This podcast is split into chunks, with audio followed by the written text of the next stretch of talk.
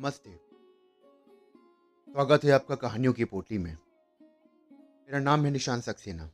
मैं सुनाता हूँ कहानियाँ। आज मैं आपको सुना रहा हूँ गुलज़ार साहब की लिखी कहानी बास।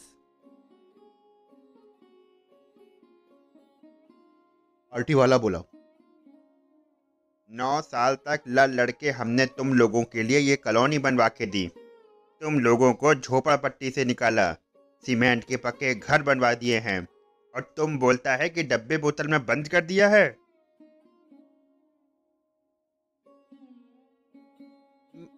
मेरा घर वाला हमेशा पार्टी वाले से बहिस करता था कि तू इस बस्ती बोलता है, आदमियों का गोदाम लगाता है, सबको पार्सल में पैक करके रख दिया है। दांतों से दुपट्टा दबाए सब सुनती रहती हूँ। मेरे को क्या लेना इन लोगों की पॉलिटिक्स से। वो भी लगा रहता है, यानी कि मेरा आदमी। अरे साला, दो बिल्डिंग के बीच में दो हाथ गाड़ी की जगह तो होनी चाहिए रे। इधर से जाता आदमी उधर से आता आदमी टकरा जाता है। क्या बात करता है मैथ्यू? पुलिस का दो जीप गुजर सकता है, तू नाप के देख ले। अबे छोड़, दो चार पाई बिछा के ताश खेल सकता है क्या तू? अरे अब बंबई की गलियां चार पाई बिछाने के लिए थोड़ी हैं दोस्त। मैं भी सोचती हूँ, सारा रंग रूप ही बदल गया है इस जमीन का। पहले आधा साल दलदल की तरह कीचड़ रहता था यहाँ, कुछ खाड़ी का पानी आ जाता था। आधा साल सूखी सूखा और आधा साल कीचड़ की काली मिट्टी उड़ती रहती थी। उतरे जाने की मुर्गियां और मुर्गे सब पल जाते थे। बच्चे पिल्लों की रस्सी बांध के घसीटते रहते थे। बड़े होते होते उन सबको कुत्ते की गर्दनें लंबी हो जाती थीं। सरकार ने अब आधी जमीन दी, पर सीमेंट की तीन मंजिला की बिल्डिंग बना दी। एक एक मंजिल पर चौबीस चौबीस फ्लैट हैं। हर एक फ्लैट में एक कमरा, एक रसोई घर जिसमें धुआं ऊन के गोलों की तरह लिपट जाता है,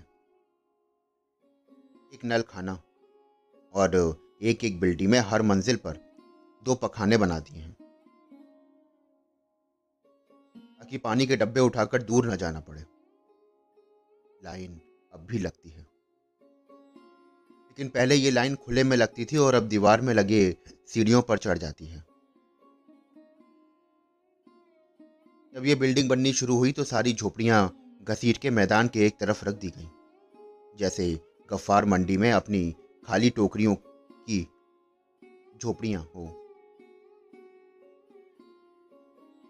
हमारी झोपड़ी के सामने थोड़ी सी खुली जगह थी जहां संतोष ने करेले की बेल लगा दी थी और खपच्चियों से बांधकर दीवार से खड़ी कर ली थी। उसके साथ ही झोपड़ी भी अलग हो गई थी, लेकिन बेल तो बेल है। यहाँ साथ वाले को, यानी कि पड़ोसी को, दो करेले लटकते नजर आए। वहीं कपड़े धोने के बहाने बाल्टी पानी रखी और मौका पाते ही हाथ डालकर करेले चुरा लिए और पानी की बाल्टी में कपड़ों के नीचे रख के अंदर ले गया। चार आलू और तुलसी तो थी ही, जिस पर रोज शाम को जल दिए जाते थे। किसी को पता नहीं वो क्यों लगाई जाती है, बत्ती क्यों जलाते हैं। और अमीना के यहाँ, जी हाँ अमीना के यहाँ, अमीना के यहाँ और करीमा के यहाँ भी, शांति और पूरो के यहाँ भी, सभी कहती थीं कि जब भी बूढ़ा खासे तो मैं तुलसी डाल के काढ़ा पिला देती हूँ। कद्दू की बेल तो झोपड़ी की छत पर भी फैल जाती थी।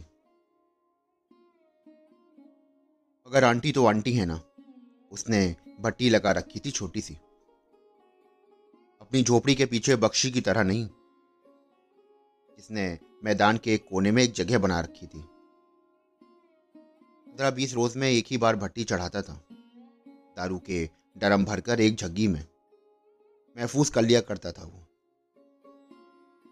इस रोज़ उसकी भट्टी लगनी होती थी तो रोज़ सुबह से ही वो हवलदार उसके घर की तरफ घूमते नजर आने लगते थे। उसकी दो झोपड़ियाँ और भी थीं।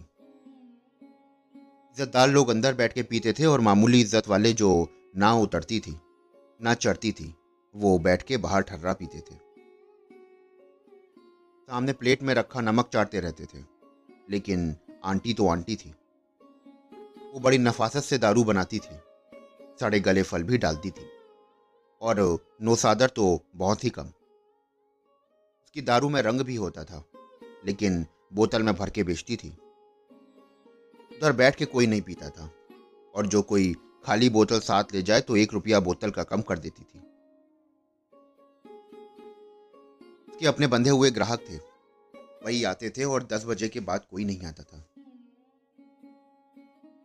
फिर वो खुद भी पी के धुत हो जाती और बड़े का गोश्त खा के सो जाती थी। कोई जगा दे तो ऐसी झंकारती गालियां पड़ती थीं कि सारी बस्ती में रस टपक जाता था। अब वो भी दीवारों में बंद हो गई। उसका तो गला ही घुट गया है। पहले वो इतनी अकेली नहीं लगती थी। जानी भी कहता है कि अब होटल की नौकरी चलती नहीं। उसकी मुर्गियां अब कुछ बिक गई हैं, कुछ खा गए और कुछ मर गई। अब दूसरे और तीसरे माले पर मुर्गियां कहां से पाले। गफ्फार ने भी इस साल बकरा नहीं लिया। कुर्बानी में अपनी बकरी ही काट डाली। कहता है कि पहले खोल देते थे तो कचरा पट्टी में अपना चारा ढूंढ लेती थी। मेरा घरवाला भी पहले अब कुछ दोस्त यारों के साथ घर आ जाता था। झोपड़ी के बाहर चारपाई डाल के सब पीते और हुल्लड़ करते थे। कोई कोई तो लुढ़क भी जाता था, रात वहीं निकाल देता था। सुबह ड्यूटी से पहले उठ के चला जाता, लेकिन अब उसने भी अपने दोस्तों को लाना छोड़ दिया है।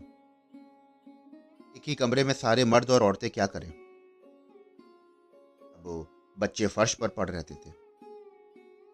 मर्द बाहर सो जाते थे और औरतें रात को पानी भर के अपने अपने मिमियाते बच्चों की को छाती से लिपटा के सो जाती थी। अब क्या करें। बड़े बच्चे आंखें फाड़ कर सब देखते रहते हैं। मैं तो अपने मर्द से कई बार कह चुकी हूँ, ये भी साली कोई जिंदगी है। दरबों में बंद कर दिया है सरकार ने। पता है क्यों? ताकि गरीबी की बात शहर ना जाए। चल मकान बेच के कहीं और चलते हैं। किसी और झोपड़पट्टी में तो जगह मिल जाएगी।